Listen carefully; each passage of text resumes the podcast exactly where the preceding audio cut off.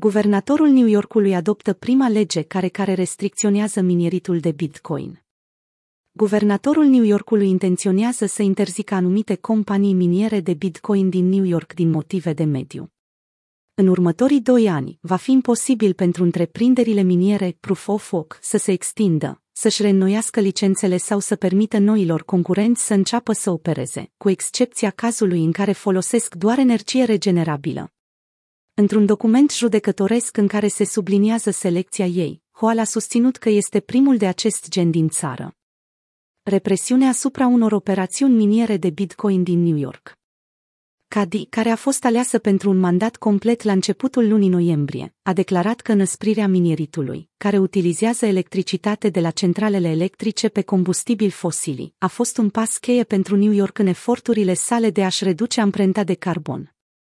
I așa exprimat speranța că New Yorkul va continua să fie un centru de inovare financiară, subliniind totodată importanța protecției mediului reglementările miniere din New York, care subliniază o interdicție de 2 ani asupra anumitor operațiuni miniere de criptomonede care utilizează mecanismul de consens Proof of Work, Proof of Work pentru a verifica tranzacțiile blockchain, au fost aprobate de Senatul statului în iunie și de legislativ la sfârșitul lunii aprilie.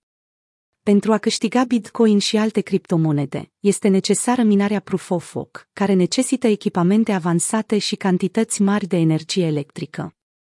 Cu 38% dintre minerii de Bitcoin din lume, Statele Unite este în prezent lider pe piața globală de minerit de Bitcoin, potrivit Bloomberg, iar acest lucru ar putea avea un efect de undă în întreaga țară.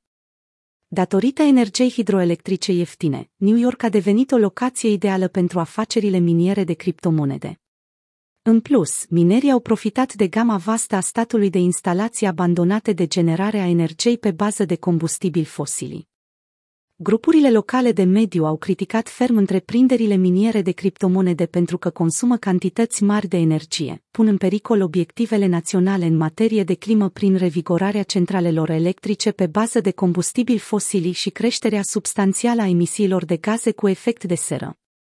Unii locuitori din nordul statului New York au început să-și exprime nemulțumire anul trecut, când o operațiune de exploatare a Bitcoin din apropiere a transformat lacul Seneca într-un lac cald. Oamenii sunt îngrijorați că alte state vor urma exemplul New Yorkului. Șefii diferitelor sectoare au avut multe de spus cu privire la noua lege, deoarece Perian Neborin de la Camera de Comerț Digital a spus că proiectul de lege va crea un model periculos în a decide cine poate sau nu să folosească energia în statul New York. Borin afirmă că, în consecință, economia New Yorkului va fi afectată negativ, deoarece angajatorii vor fi obligați să-și mute operațiunile. Ca urmare a acestui regres major, va fi dificil pentru stat să continue ca pionier în domeniul tehnologiei și al serviciilor financiare internaționale.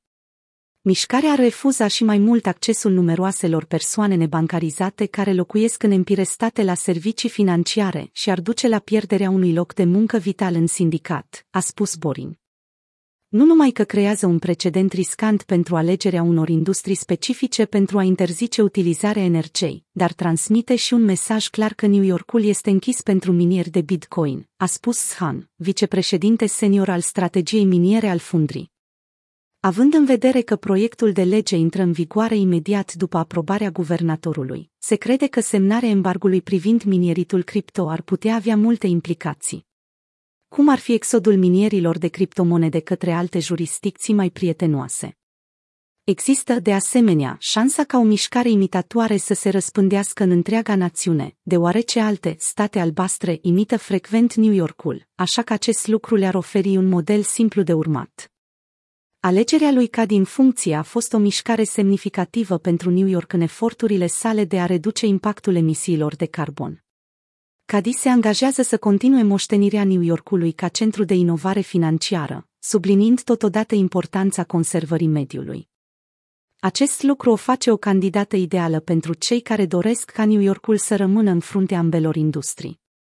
Declarațiile ei despre minierit și centrale electrice au subliniat angajamentul ei față de schimbările de politică care vor avea un impact pozitiv asupra schimbărilor climatice.